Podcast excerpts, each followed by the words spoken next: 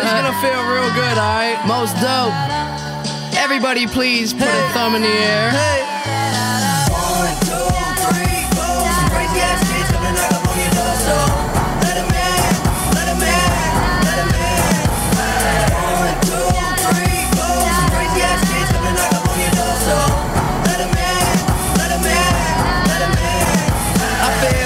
Everybody, how you doing? Well, that's good. Welcome to Broad Street Hockey Radio. That's right, BSH Radio. My name is Bill Matz. I'm your director of fun and games for the evening. We've got a general manager, fam, or at least it looks like it. Is it like official yet? They, It is official It is, now. it is actually official. I am up on the news. Uh, so it. let's just get right into it. I guess there's a lot to cover. Quite a bit has happened since our last episode. So let's just get right to it. Uh, let me introduce first the fly by herself, Kelly Hinkel. So now that they've fired the mean and evil Gord Murphy, I'm wondering when it's okay to start actually worrying about Ivan Provorov. I mean, haven't we been worried about Ivan Provorov since like the first week of the season? Yes, but Charles, the insiders told us that it was because Gord Murphy was a mean, mean man. And now he's gone, so he'll be better, but he's not. Maybe it's just going to take a game. Like when they fired Stevens and brought in Laviolette, didn't they lose like their first six? Maybe. And then they got everything figured out. So maybe maybe it's just going to take like a week. Okay, I'll give it three games and then All right. worry. That's fair. From theathletic.com, Charlie O'Connor. Gang, it looks like we've survived the one week long Paul Holmgren Part 2 era without him totally blowing up the team and doing something completely wacky. Now he's back to being team president and back to focusing on keeping the Ed Snider legacy alive and not on making crazy trades and doing offer sheets and all kinds of Paul Holmgrenish things. Yeah, I really would have hated to see him trade like I don't know a guy who's done for a first round pick and a, a contributor, and then flip that first round pick back for two other contributors, and I don't know. I, I Bill, Bill's right. a- Bill's right back in, into big- the into the Paul Holmgren sign era. a big free agent from 07 to 2010. He was excellent. The only casualty, Cal Pickard. Bye, bye, Cal. Bye, Calvin. Oh, Cal. Oh, we hardly do geek Deuces. Cal. He did. He did have. He did have like one really good game, and he did have that uh, awesome gritty helmet. So I guess we The will gritty miss, helmet was cool. We will miss that, and he did have the uh, "way she goes" quote. He did. So we will miss that about Cal. Uh, good luck with where? Where did who picked him up? Arizona. Uh, good luck in Arizona. Somehow he, he fit a shutout in between those two awful games right before Hextall got fired. Like that God game bless. is just no, no one's going to remember because oh yeah they were a total disaster. Then they fired Hextall, but somehow there was a shutout in between those two terrible games was- by Cal Pickard. it was. It was Black Friday morning. No one was paying attention. Everybody's Last- food coming. Last but certainly not least, Stephalicious D. Steph Driver. So, I have to ask a question. Nolan Patrick, question mark. Yep. Nine points in 22 games, They needed to see. question mark. I don't want to overreact because the whole team has been bad. But Nolan Patrick, He's invisible. question mark. He has as many assists as Andrew MacDonald's in more than twice the games. I am concerned. it's My- a little weird, right? I mean, that being said, he, him falling, well, not falling to the Flyers, but falling into their lap did make my life complete. Like, I will never turn my back on Nolan Patrick, but there's a concern here. My concern is he's going to break out at 24 25 like Sean Couturier. I'm into it. I don't want to wait that long. I'm not that concerned yet. Offensively, I'm concerned because why don't you have more than nine points? And why did six of your nine points, nice, come in a seven game stretch and the rest of the games you've done nothing? Yeah, I'm uh, over the last couple weeks. I think really since the since they got back from the road trip, he really hasn't done much, and it's it's concerning because at the end of that road trip, I, I kind of looked at the team and thought, okay, the first line's figuring it out. The second, you have the second line with Lindblom, Patrick, and Voracek. They're looking pretty good. Lindblom's playing well. Voracek's starting to pick it up. Patrick's looking good. So you were you were building what seemed like mm-hmm. a, a couple good lines, and really, since he's come back, Patrick has kind of been invisible. And I I wouldn't be as concerned if he was making consistently making plays and being impactful, but he hasn't been. And I, I'm not worried about his future potential. I just wouldn't. They they're going to need to see more from him. But as Steph said, like there's so many things wrong with this team right now. I'm not saying everybody's been bad. Like top line's been great, but there's so many.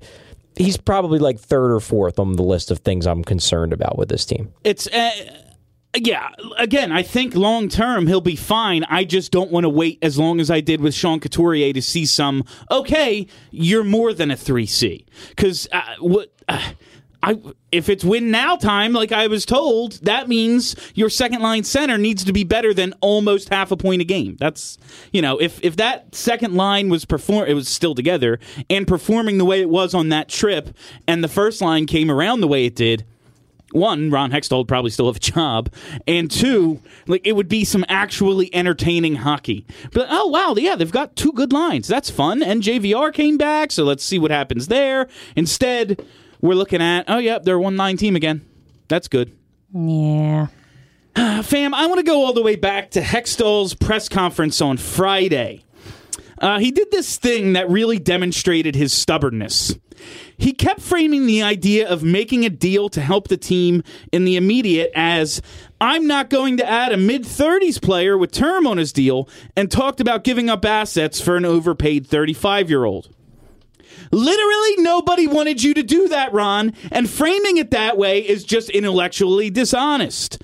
And I get it because that's my argument style. Can Simply- confirm. Simply create a single scenario where you are obviously correct and only argue from that perspective. But that's just not reality here. There are plenty of moderately priced 28 and 29 year olds who could help both now and in the future. And the lack of any deal for a single player who helped the chances of winning a playoff series uh, was just goddamn ridiculous. Like no one said sell the farm, and that was another part of. Well, I don't think we're at the point where we can sell the farm. Nobody said that, and it's this. I, I emailed you the guy, you guys the, uh, and I made a joke about it in Charlie's uh, opening. The list of deals Paul Holmgren made and everything he did from when he got the job, basically 07 around the deadline to 2010 when they get Ville Leino at the when they're making their playoff push. That right there, the list of deals he made, he helped the team at every turn basically. He he moved on from some young guys, but you know what he didn't do? Move Jeff Carter, Mike Richards, JVR, Claude Giroux. He identified the guys who he thought were going to be cornerstones, held on to them, and then said, "All right, now we have a guy named Joni Pitkanen, we got a guy named Steve Downie that we can probably move on from." And he did those things.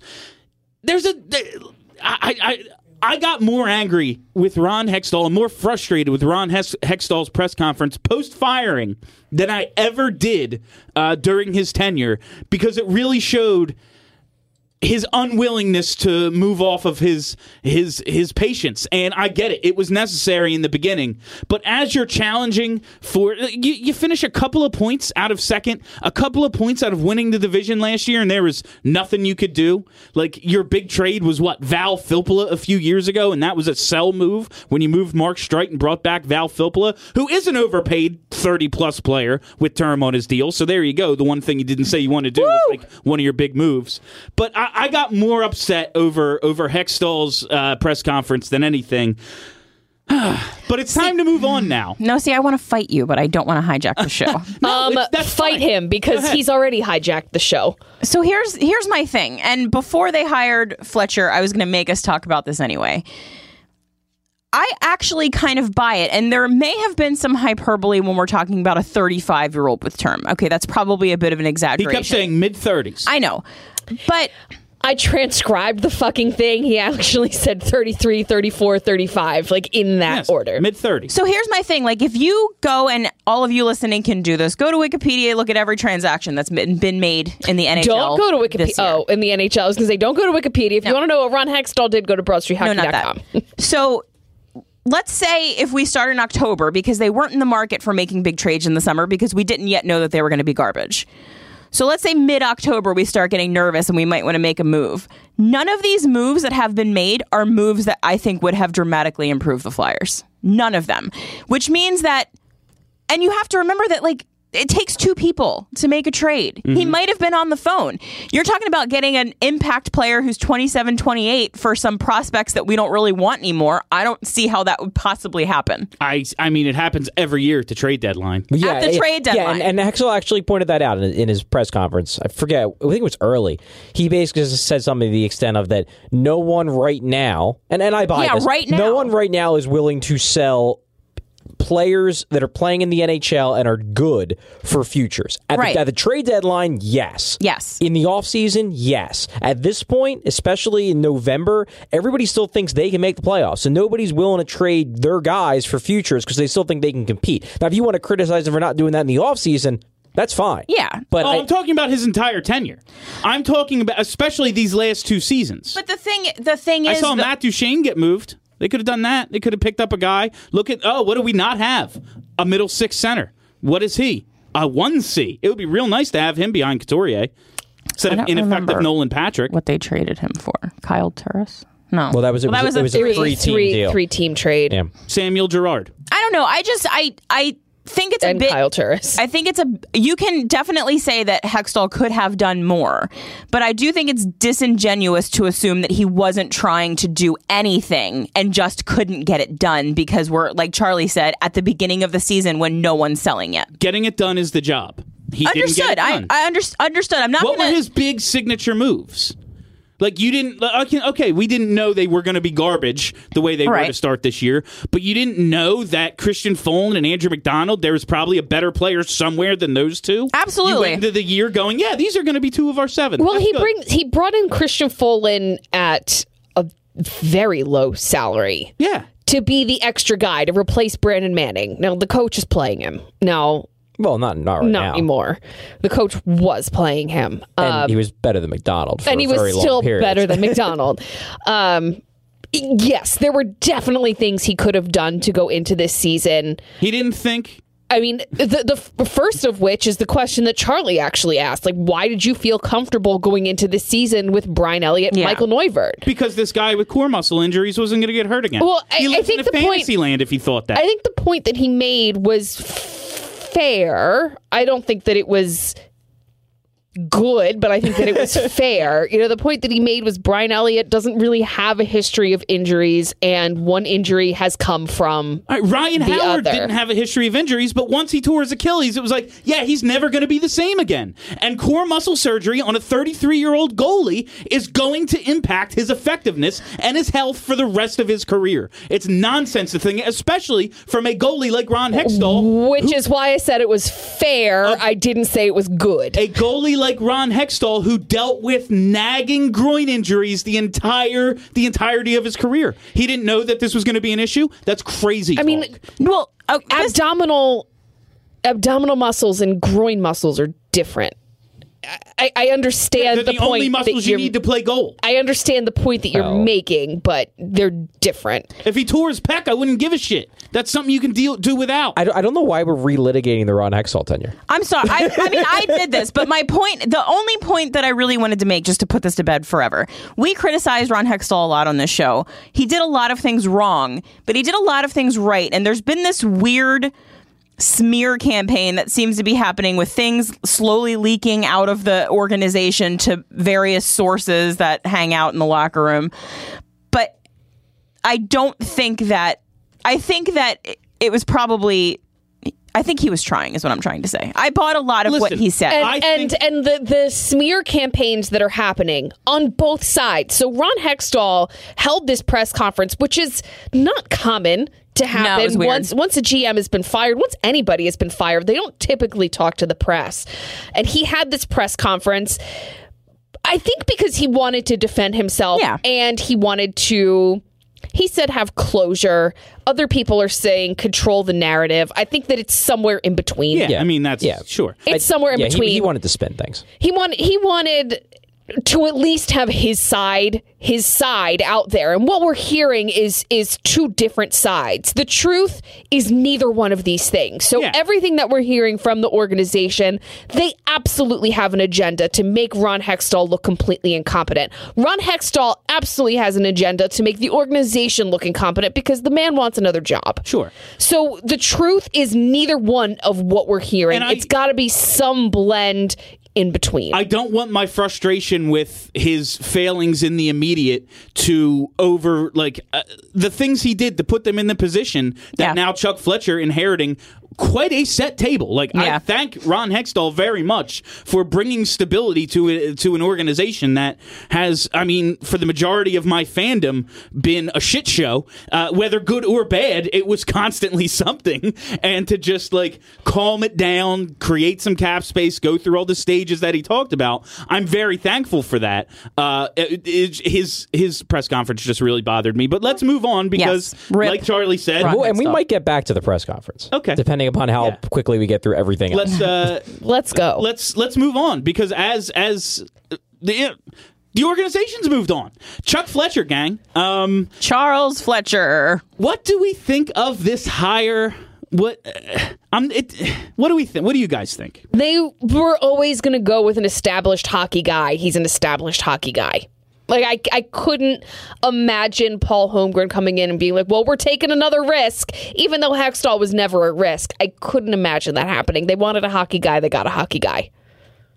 Mm, I'm I've decided after this afternoon that I'm just going I'm not going to pass any judgment on this until something happens. There's no reason to. I mean, everything that he did there's a lot of stuff that he did in the past that I find questionable and worrisome, but he's not done those things here yet. So I'm going to reserve judgment. Okay, Charlie. Uh, my view is that I can I look at his history and I look at what he's done and what his tendencies are and I can see a plausible path to this working out. Yep. And and that's sort of how I'm looking at it in that people asked me for literally from the day that Hextall was fired, who do you want as GM? What's your choice? Give me your opinion. And my thing was that look, I don't know. I, I, I, it's less that I have an opinion of who I want, and it's more that I just don't want them to hire someone who's an obviously bad choice. Yeah. AKA Dave, Dave Nonis. Nonis. So basically, it was just avoid the obviously bad choices. And the more I looked into Fletcher, the more I decided that he's not an obviously bad choice, and that the things that he didn't do well at in Minnesota really shouldn't be a problem here, at least in the early going Yeah. Yeah. and and that's good, and and that's good. And there's there's And a, there- good. there's a lot of things that he he does. Like people have been one thing that's really annoyed me over the last couple of days is everyone who's been obsessing over the idea that Chuck Fletcher is just Paul Holmgren part two. He's Paul Holmgren 2.0, and it's like look at what this guy does. He basically what he did in Minnesota is he identified a core and he stuck with that core and he refused to trade basically anybody in that core. The only big differences he had from Hextall is that number one, he was more willing to make trades. And number two, he was way more active at trade deadlines. So to me, he's more he, he's more Ron Hextall, but just more active in trades. And that, that like will that work? I don't know. When you're making trades, you're adding a risk factor to it because quite frankly, no one wins every trade. So the more moves you make, the more opportunities you have to screw up. But also the more opportunities you have to do well. So and and the really bad trades that he's made, for the most part, were all six, seven years ago. Most the really the only trade, the only couple trades you can point to that were not that good recently were the expansion draft things. But again, like we're not gonna have to worry about that until 20, Well- 2021. So let's let's take one step at a time here. If it looks like he's failing, I bet Holmgren will fire him before then. I mean, Hextall got four years. Um, and then the uh, the cap dump trade where he traded uh, Scandella uh, for a couple guys, but that was primarily because he wanted to keep again keep the core guys. So he he made a trade just to kind of clear up some space and whatnot. So the, the like the Brent Burns deal that everybody everybody points to, yeah, bad trade happened six years ago. And I'm Brent not that Burns, concerned like, about it. When he traded Brent Burns, it was a 25 year old who'd had one decent season and wasn't Brent Burns yet. Like, I mean, and it's his and it's his job to Yes, recognize yes, that, you and it was a mistake. you- but I'm I'm just saying that Yeah. it's not as if he did it two years ago. It's very possible that he's just gotten better as a GM since then, and won't make that same mistake. If it happened two years ago, one year ago, I'd be be very very concerned. like Brent Burns didn't yet have a position. Like he was just a rover uh, when he got. He's and still kinda just not- a rover. Yeah. yeah, I mean, yeah. now they just actually line him up at defense. But um, I, I don't have this move doesn't excite me. Like I thought, like Yeah. a like a Bill Zito kind of. Ooh, this is fun. Mm-hmm. Like that would have been cool, but. None of the candidates passed, unless it was like we said, and obviously, oh man, this guy's might be incompetent kind of hire. Like, I, there's nothing in Fletcher's history that makes me go, oh man, he's not going to work out. Yeah. and the table's set for him. It's just my thing is I'm not going to judge anybody because circumstances are different everywhere. Like Yeah. we talk about Homer with the with the uh, with the Briz contract, and we compare it to the Suter and Parise contracts, and it's like, oh yeah, well I don't really know how much of that was Fletcher and how much was ownership because the hometown boys wanted to come home. it was mostly ownership. Yeah, ex- exactly. That's and that's the that's what's going around right now. Is that was it was all ownership going? Hey, we need to bring the two hometown boys here. Uh, let's give them 13 years.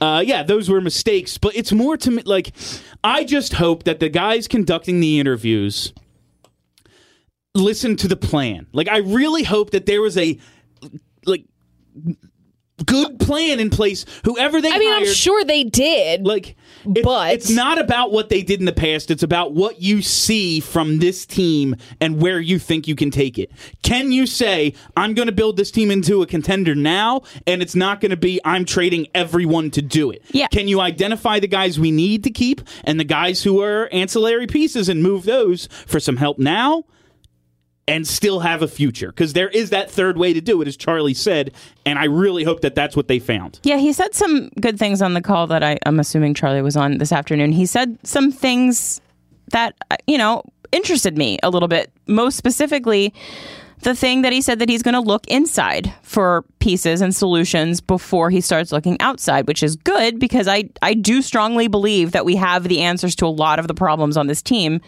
in the organization already. Or at least we can give them a try or at least before some we guys, go outside. I believe some guys deserve a shot. Yeah. Until they figure out Right. something else. Like figure that out now, and in February, whether we're in it or falling apart. I'm sorry, I know. can't say it. It's okay. At near around the trade deadline, which I believe is the 25th Mm-hmm. of the second month of 2019. Figure that stuff out now. So Yeah. okay, no, we do really need a center because Weal and Vorobiev and whoever else we're going to try until then aren't going to get it Right. done. Like, okay, cool. Let's figure that stuff out in these next few months. I have a question. Maybe you can answer it, Charlie. We heard about Fletcher right away. He was like the odds on favorite from the minute they fired Hextall. Yeah. And we heard that they had Zito come in for an interview. Yeah. Did they talk to anybody else? So I, I have I've not been able to confirm that they actually interviewed Nonis.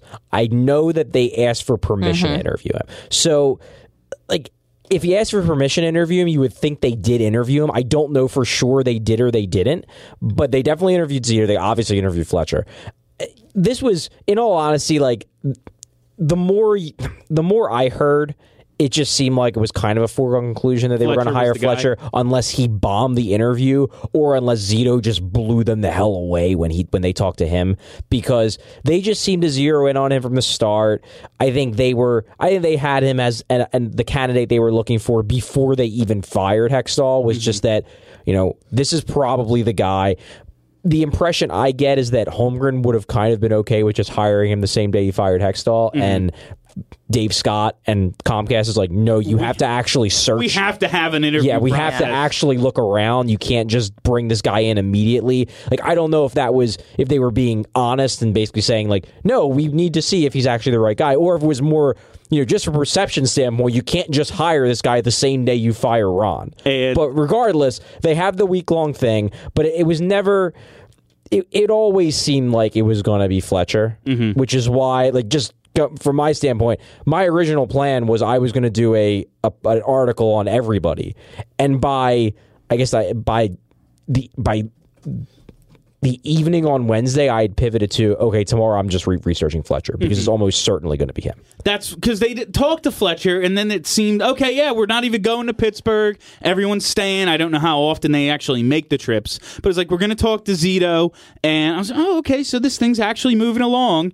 And then I'm waiting for more candidates to be named, and it's just like yeah, it's Fletcher. Oh, oh, oh, okay. Uh, Kelly, you talked to Tony Abbott from Hockey Wilderness today. Did you learn? I did. What did you uh, take away from that? So You can listen to the whole interview on our podcast feed and at You can. broadstreethockey.com, but give us uh give us the the outline. so one You of like the that plug, stuff I did. I like it. it was very you. professional. um, I think the biggest thing that I took away from it that the thing that he emphasized as maybe one of his biggest weaknesses is cap management, oh, fun. which scares me a bit because Because Dave Scott wants to spend to the cap. so here's the thing. So obviously, so he's been given pretty much a perfect situation for a GM to walk into. He's got assets, he's got cap space, he's got a team on paper that's pretty good. How is he going to make it better?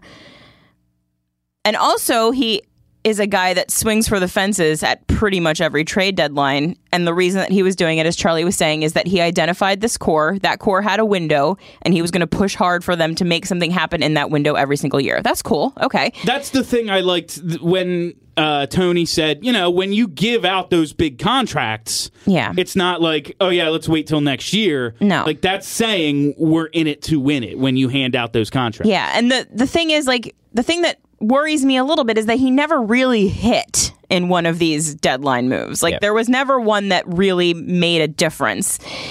And the other thing that I thought was interesting is I asked him first if when Fletcher was fired, it was sort of like a sense of relief from the fan base, kind of like I think when Holmgren went for us, it was kind of like, oh God, okay, great, thank God this madness is over. Or if they were a little upset by the firing. And his thought was that it was, for the most part, people were just kind of ready to move on from the Fletcher era. Um, other than that, I mean, yeah, it, it made me feel a little bit better about not judging everything that he did in Minnesota and just assuming that he's going to do it here because Tony also made the point that the way that the Flyers are set up now, they're a team built in a completely different way from the way that Minnesota was built. We have a more complete core, we have a better prospect pool.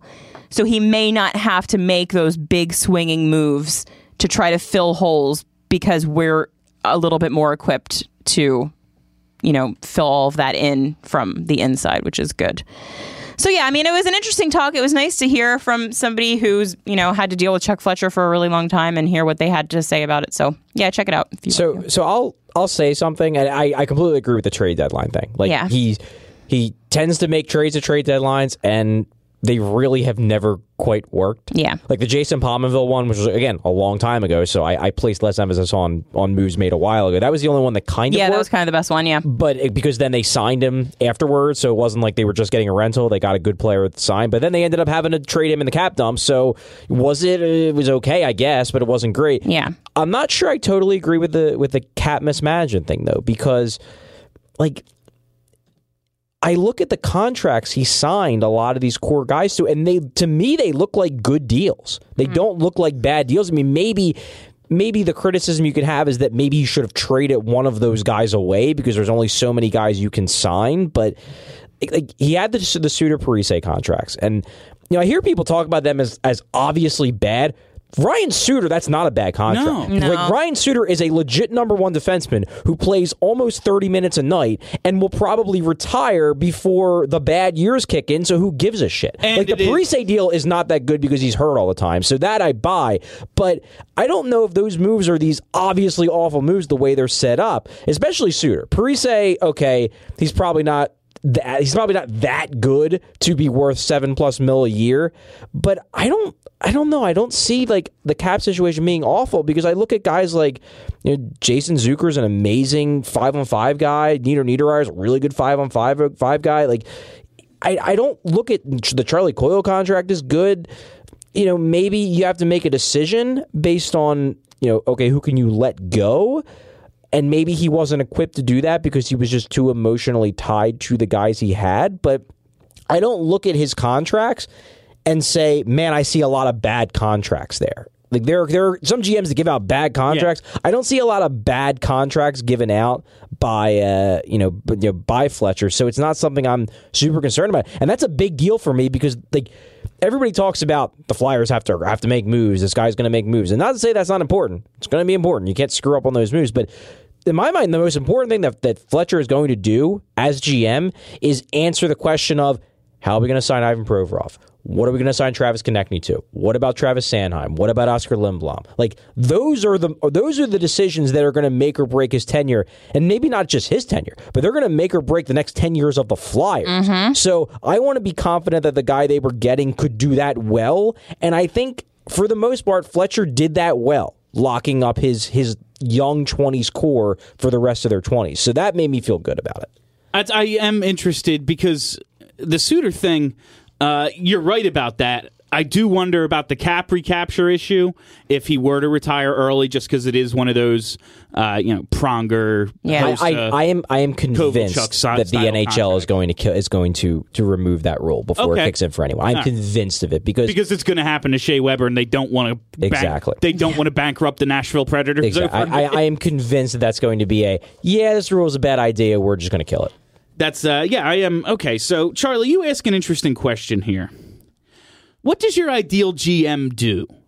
Like what do uh, what is the thing we want out of Chuck like how can he immediately endear himself to us? Other than Fire the coach. Dave Okay, well that that's which is clearly not happening. that's so that's what as- that's yeah. definitely what the fans. Want. Now that we brought that up, Should quick settle pivot. into it, yeah. What's up with this? Uh, what's up with this Rick Wilson hire? Is that like an official thing? Yeah. It's pretty close to official. I, I my guess is they might announce that as soon as tomorrow. Don't coaches usually pick their own assistants?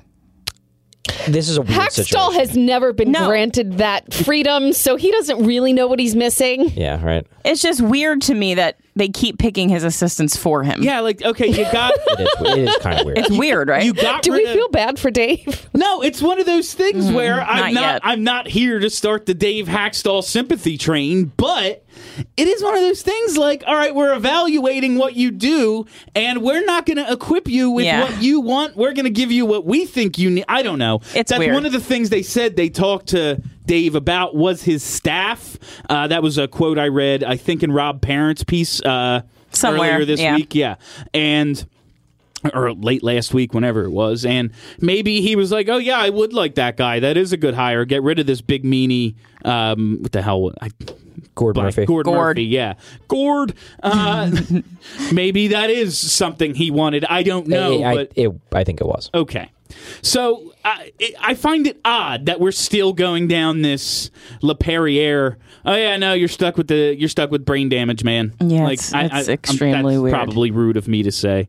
Um, but I mean- like you're here because you blocked shots with your face. Yeah. That's the only reason you still have a job. yeah. Um, but what what do we want to see the GM do right away? Immediately, day one, which will be Wednesday, is the press conference we're thinking. The press Wednesday, conference is yeah. Wednesday. Yeah. Okay.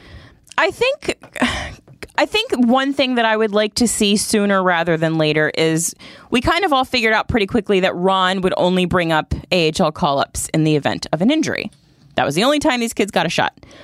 It would be nice if, if as you said, if we're going to try to fill in holes from the inside, we give some of these kids a look without there having to be an injury. Like maybe we sit Andy MacDonald down for a couple of games and see what Phil can do, just to see. If it goes poorly, you send him right back down. I would like to see that kind of thing start happening, but I don't know if it will. I don't know. one thing that I think is going to be a real, a real, I guess, measuring stick for me when it comes to, to Fletcher is how he deals with the Wayne Simmonds situation, because that's that's a tough one, and I want to see how he addresses it because that's something that needs to be addressed soon. Yeah. Uh, maybe not immediately, but definitely in the next month or so. Because if y it, it became very clear in that Hextall press conference that under Ron Hextall, Wayne Simmonds was not going to be a flyer next year. It just wasn't going to happen because if it was just if they if their if their disconnect was just term I was thinking they might be able to figure it out. But Hextall made it clear they were they were apart on term and they were apart on dollars as well. So there was no freaking way that Hextall was bringing Simmonds back. It was going to be a matter of whether he got traded at the trade deadline or if they just ran with him the rest of the year and said, "See you later, Wayne. Thanks, thanks, thank you for your service." So Hextall was not going to bring this guy back. Fletcher's new. What's Fletcher going to think about Wayne Simmonds? Is Fletcher going to be be swayed? Because I, I I love Wayne Simmonds. I don't think they should resign him. No. I wonder if Fletcher will be swayed by the the Holmgren contingent, who I suspect does want to bring Simmonds back because he's such a flyer. And I'd like to see Fletcher basically be like, you know, one thing I like about Fletcher is that I think he's open to analytics. I know the analytics Yeah, are going to tell him definitely is. are going to tell him don't resign Wayne Simmonds to what he wants, and I want him to basically be able to go to Holmgren and just say, I don't think we should bring this guy back, and be willing to maybe take some of the criticism that someone like Holmgren will have because he's mad that they don't have a guy who can start a fight two minutes into a game to salvage a game. But it's just not smart to sign Wayne Simmonds to a five six year deal, the deal that, That he wants, was- and I- and I'd like to see Fletcher have the guts to stand up to the people in the organization that will want to bring him back on an overpay. That mean- fight with Alexia is my highlight of the season. Oh my Come god! on. It God, was, that was it was like amazing. it was like That was amazing. it was useless. No, it wasn't. It They won. was yeah yeah, but were they gonna, could they have won anyway without Probably not. It's I, the I, lifeless, I just dead team with nothing. Come This team has no I guts. I'm sorry, this team has no guts. oh They come out and just let Toronto roll all over them. So here's the thing with what with what Charlie just said. This guy, Ron Hextall, was just fired for having a backbone and standing up to the organization. Like the next guy is not going to come in and do the same thing. well, he was fired because they were losing. yes. If they were going to win, none of that would matter.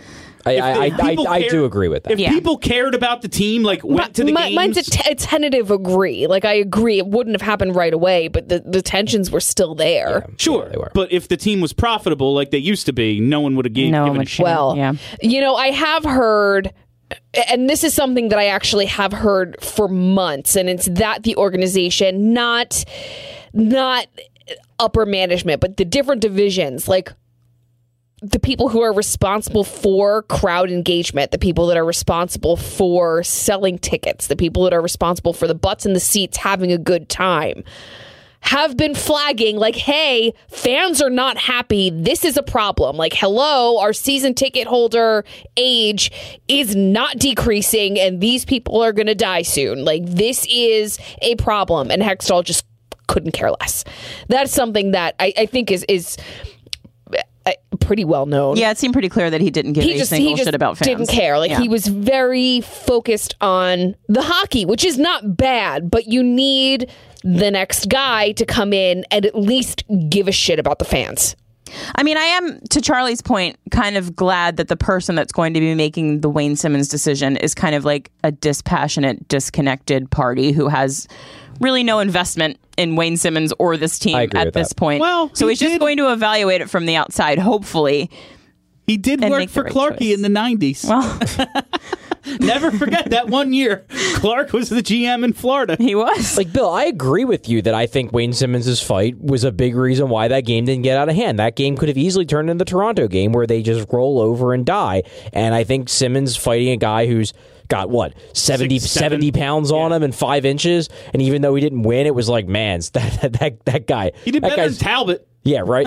but at the same time, like that's what I'm talking about. Is that Oh, no, is, you can't bring is- him back is for that you watch those you watch those games, those plays, and and and the the visceral fe- you know feeling side of you. We got to bring Wayne Simmonds back, and I'd like to see Fletcher take a you take the dispassionate look and say, yeah, that's awesome, and yeah, he might do that once or twice a year, but what's he doing the other 80 games when he's a drag at five on five at age 34? Oh yeah, no. At this point, as someone who loves Wayne Simmonds and loves fighting, um, he's not on the first power play unit. His line is useless all year. He hasn't done anything at five on five, like Charlie said.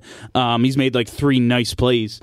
Unless he wants to get paid like a third line winger who scores now twenty goals, maybe um, you can't do it. Yeah, and you if they- can't do it, and I love Wayne Simmonds. And if they were far apart on term and money, that tells me that he wants a long He wants a- oh, he wants a lot. to Oh, get he paid, wants a lot. He which is the- fine. He just deserves not it. here. He was the best bargain in hockey for six Yeah. years. He wants to get paid. Yeah, get your money. And I, I, I can't fault him. If anyone has ever deserved to be paid for past accomplishments, it's him. But I don't want to be the team that gives it to him. somebody else. Yeah, still. let Edmonton sign him to that contract. That's that's w- wonderful. he might help them a little bit, actually. He might. I'd, I'd also I'd like to see I'd like to see Fletcher make a trade. I don't I don't want him to make five, but I'd like to see him make a trade involving a prospect and or a pick for either a goalie or a defenseman. Okay. And I'm I'm not, I'm not saying I want him to trade Carter Hart or Phil Myers or Morgan Frost, but like Oh, wha- good, but like because wha- the people would revolt but like well would they? I don't know. Some people over would. Carter Hart. Oh well, over Carter Hart, sure. But like, if he were to trade Morgan Frost or somebody, I don't know. No, the, I the, wouldn't pretty the, the prospect people would be would be livid, but the like do something Ron people would Yeah. probably be pretty darn happy. It depends on return. That's true. I mean, you know, Because like, who are you getting in the goalie market right now? I guess you could probably get Bobrovsky, but that's a rental, and then you got to No, I, sign I. I, I wouldn't go for Bobrovsky. That No. doesn't make any sense. And with Columbus timeline. and is- it's too old. yeah, and Yeah. Colum- I don't think Columbus is going to sell. I think they're just going to roll with right it. now. I Yeah, think they're just going to yeah. roll with it. But I'd like to see him make a move. Um, you know, f- including maybe like a B prospect or or hey, you know what, a roster player too. Like I don't I I don't want to see Travis Sanheim get moved or obviously any of the big guys, but like. I'd like to see something happen, and I'd like to get that confidence. I, I want to see something happen, and I want to see him win the trade. yeah. And if he if he wins his first trade, I'm gonna feel a lot better about Chuck Fletcher. and like as much as I don't like you to to get something, you have to give something. Do I Sure. want to see a Travis Sanheim traded? No.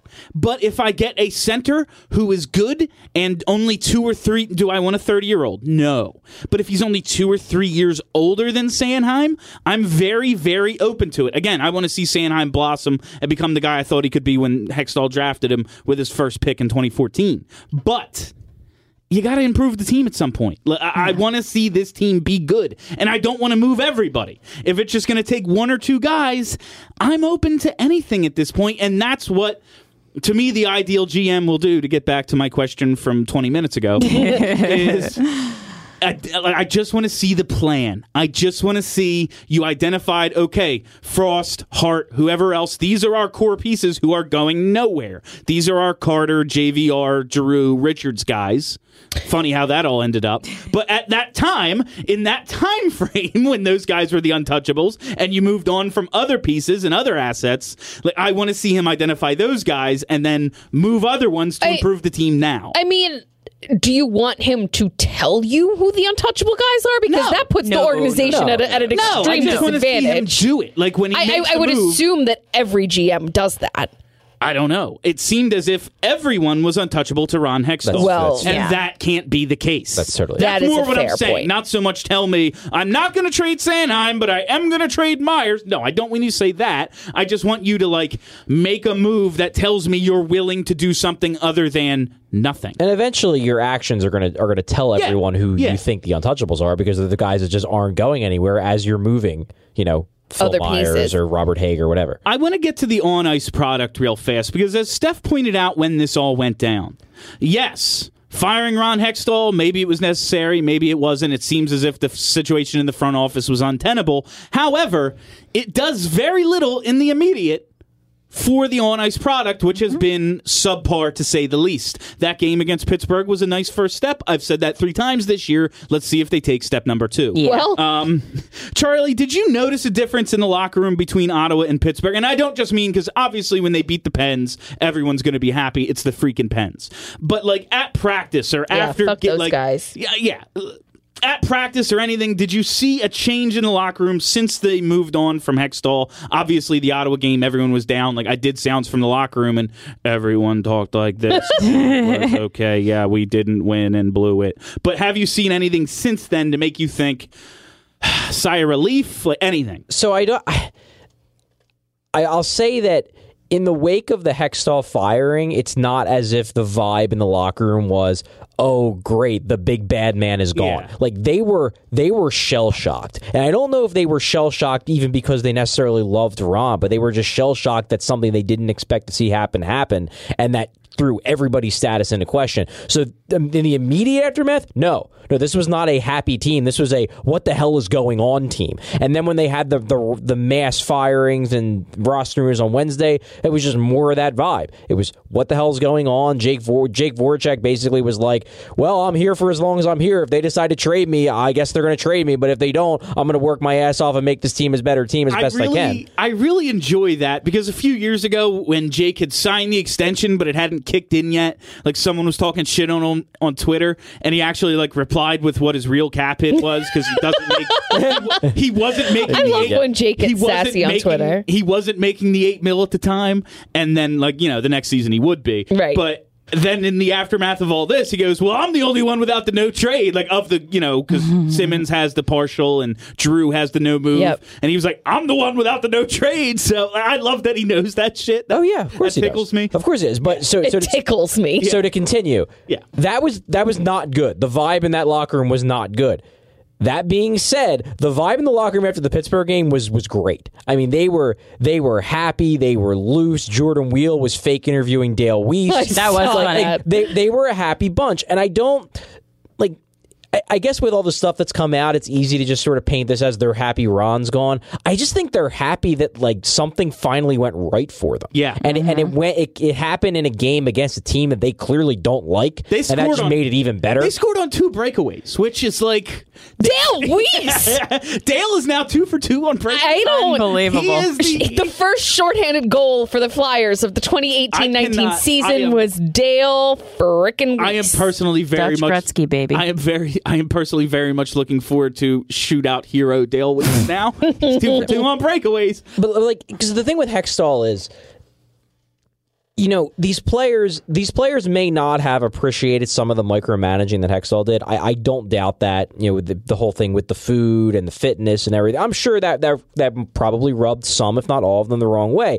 But No was- pizza boys. But it was- that always pisses me off. but it was sort of a I felt like in some ways it almost was a trade off. Like, yeah, we have to deal with all this crap, but at least we don't have to worry about this guy trading us. Mm-hmm. And now it's like, okay, well, we might things might get loosened up a little bit, but now I have to worry that like one day this new guy is just going to decide I'm going to ship him out for draft picks. Good. Well, I'm just saying, but like that was there was probably that tr- that internal trade off in their heads that yeah, this might not be like the most fun environment, but I don't have to worry about getting moved. Let's now they have to worry about getting moved. So it's just adds uncer- uncertainty to the game. Let's talk about that for a minute. This painting Ron Hextall with the dictator brush that has since come out. I remember when, you know, all those years ago when a guy named Chip Kelly was here. We knew immediately how he was that microman. No, you're wearing a sleep monitor. Like we knew that. We knew that when they were handed out. Like I get that maybe that's the way it was with Ron, but it didn't come out like I don't. I I know we talked about this a little. I just have a little bit of an issue with Same. now painting him. Maybe he was a total dick, but I guess I like I, I- should have heard more about it at the time. Exactly. Yeah. Yes. I mean, I, I know that he was super tight lipped and, you know, kept everything buttoned up, but we would have heard something about him being a psychotic asshole if he was, in fact, a psychotic And asshole. and nobody was under the impression that he was warm. No, he was obviously a very, like, cold, business like guy. Like he he was definitely like he was always a little bit of an asshole, but he was an endearing little bit of an asshole. Like we liked he's like a how robot. we liked how at the draft he went up, didn't thank anybody, didn't congratulate the Stanley Cup winners, just was all business. Like we liked that. So the point I'll make is that he clearly rubbed a lot of people in the organization the wrong way because whether But- whether you believe these stories or not, the fact that they were they are coming out j- proves that There's- a lot of people freaking hate it. This Yeah, There's but here's the somebody with thi- something to say. like here's the thing like if if they're all pissed off because like Kjell Samuelsson wasn't allowed to go party in the locker room post game and all the alumni used to be able to have fun with the boys like they used to like I don't give a shit if that pisses them off honestly Pull with Shell. I know. like that. I like I, I just don't I don't care and if that's the thing that was pissing them off that's not super important to me. I, I I get that, and I do think a big part of this was pre Hextall. The Flyers were they went so far and and beyond. every other organization in hockey to be super great to the alums Yeah. and to create this feeling of you know camaraderie in the front office and everybody's opinion mattered and ron came in and he changed things and it- things feel worse when you've had it one way to such a degree and then a guy comes in and changes things and even if what you're changing isn't that much different like maybe may- maybe the, the the normal whatever this was the normal the average in the NHL is like a 6 and before the Flyers were a 10 and Ron moved it to a 4 like okay was he a micromanager in comparison to the other NHL teams Probably. Yeah, he probably was even in comparison to them, but it felt even worse than it was because everybody kind of had free reign before and then he comes in and changes everything. And it's it, you brought up Chip Kelly. Chip Kelly's a great a great comparison because the first year Chip Kelly did all that shit, everybody loved it. Yeah. You know why? Ten and six won the division. because they were winning. Yeah. The minute you start, if, if you're going to come in and change things and change things that people will get annoyed by, you damn well better win. Because the minute you start losing, everybody's going to get pissed off. They're going to be like, we're doing all this, all this extra shit and it's not producing results. Man, this is annoying. But you have to assume that when they brought Ron on, they knew what his I plan don't, I don't think they knew it was to this degree. Oh, really? Okay. I just have a really hard time with. I, I mean, they have a reason to talk shit on him now. Yeah, oh, absolutely. They have a reason. Like when people get fired, everybody talks shit on them immediately. Or if, like, in an office, somebody puts in their two weeks' notice, nobody talks to them for those two weeks because nobody wants to be associated with the person that left. There's a reason. There's a reason that all of these things are coming out right now. And it's because nobody wants to be associated with whatever rotten food they believe made up Ron Hextall's soul. I just don't. I just don't like it. It seems unnecessary to me. It is You can- unnecessary. You can move on from the guy without having to drag his name through the mud, regardless of what he did. Like, be a. Yeah. It just strikes me as unprofessional. Like, you don't Uh, have to across be- the board, which is why nobody's on record really saying these things. Well, yeah, Nobody is on record because then it makes them look like the asshole. right. I mean, that's just what it is. What were we talking about? I don't know. Okay, good. We were talking. You were talking about Ron being a terrible man, if it was true or not. Yeah, no, it's uh, uh, There's definitely truth to it. Like There's some, I'm be- be- sure. Because what- what- what- terrible man. Well, no, no, okay, not terrible, Yeah, but like, yeah, yeah. but like being a micromanaging taskmaster, like everything that Ron brought up. Interesting enough, if you go back to the transcript of his of his exit interview press conference, he would bring up, you know, I don't know what this what this food thing was. This is ridiculous, and then he would spend and then he would spend the rest of the answer explaining that he did exactly that. Like it was it was less that he was denying what he did, and it was more that he was positioning it in a way that didn't make him look as bad. So uh, there's there's truth to pretty much all of this stuff. It's just a matter of how you position it and how you if you position it as a positive or a negative. Ron didn't deny that he had a dietitian. Ron didn't deny that he kept the alumni out, but he positioned it as I thought like I was doing what was best for the team. Whereas the alumni and the other people in the front office probably were like, no, this is bullshit. The alumni should be treated great. I should be involved in decisions. And Ron was probably thinking, you, you know, the rest of the organization beyond me and Chris Pryor and maybe Dean Lombardi, you, you guys have more leaks than than like the worst plumbing in the world. So I'm not going to tell you shit because it's going to get out immediately. I love the alumni thing just because, like, thinking back to the Holmgren tenure, you get to go, like, oh, yeah, Eric Lindros got to practice with the team. And when he was there, Holmgren tried to talk him out of retirement. hey, you want to play some D? We could really use a big guy like Oh, you. I bet you you could be a good puck moving D. like, I, like, that shit is funny to me, but I'm, maybe- I'm gonna, you know how he asked think- you, you you don't bring your four buddies to work. I'm gonna start bringing Missy to That- podcast like, with I me. do- I've I done it know. Yeah, so before. haven't you done that before? I've done There it is before. something I'm gonna start that. doing it some There more. is. There is something to that. You're at work, If it was a regular, but like it's not a regular job. I know. If it's a regular thing, no. But if it was just like, hey, my buddies are in town, I want to show them the practice facility and shit.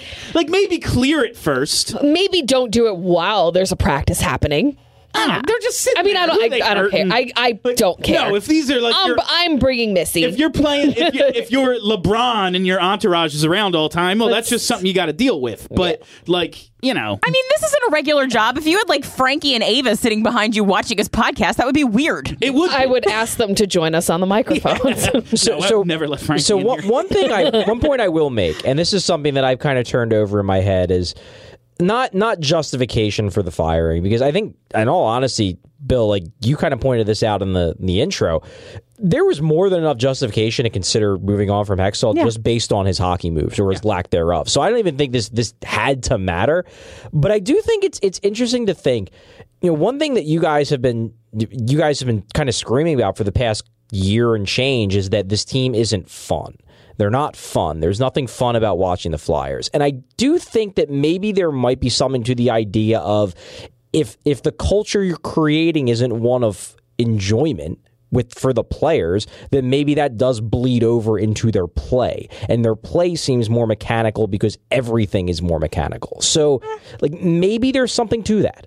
Could be. I, I want to move on now, but yes, I agree with that, Charlie. Um, just a question.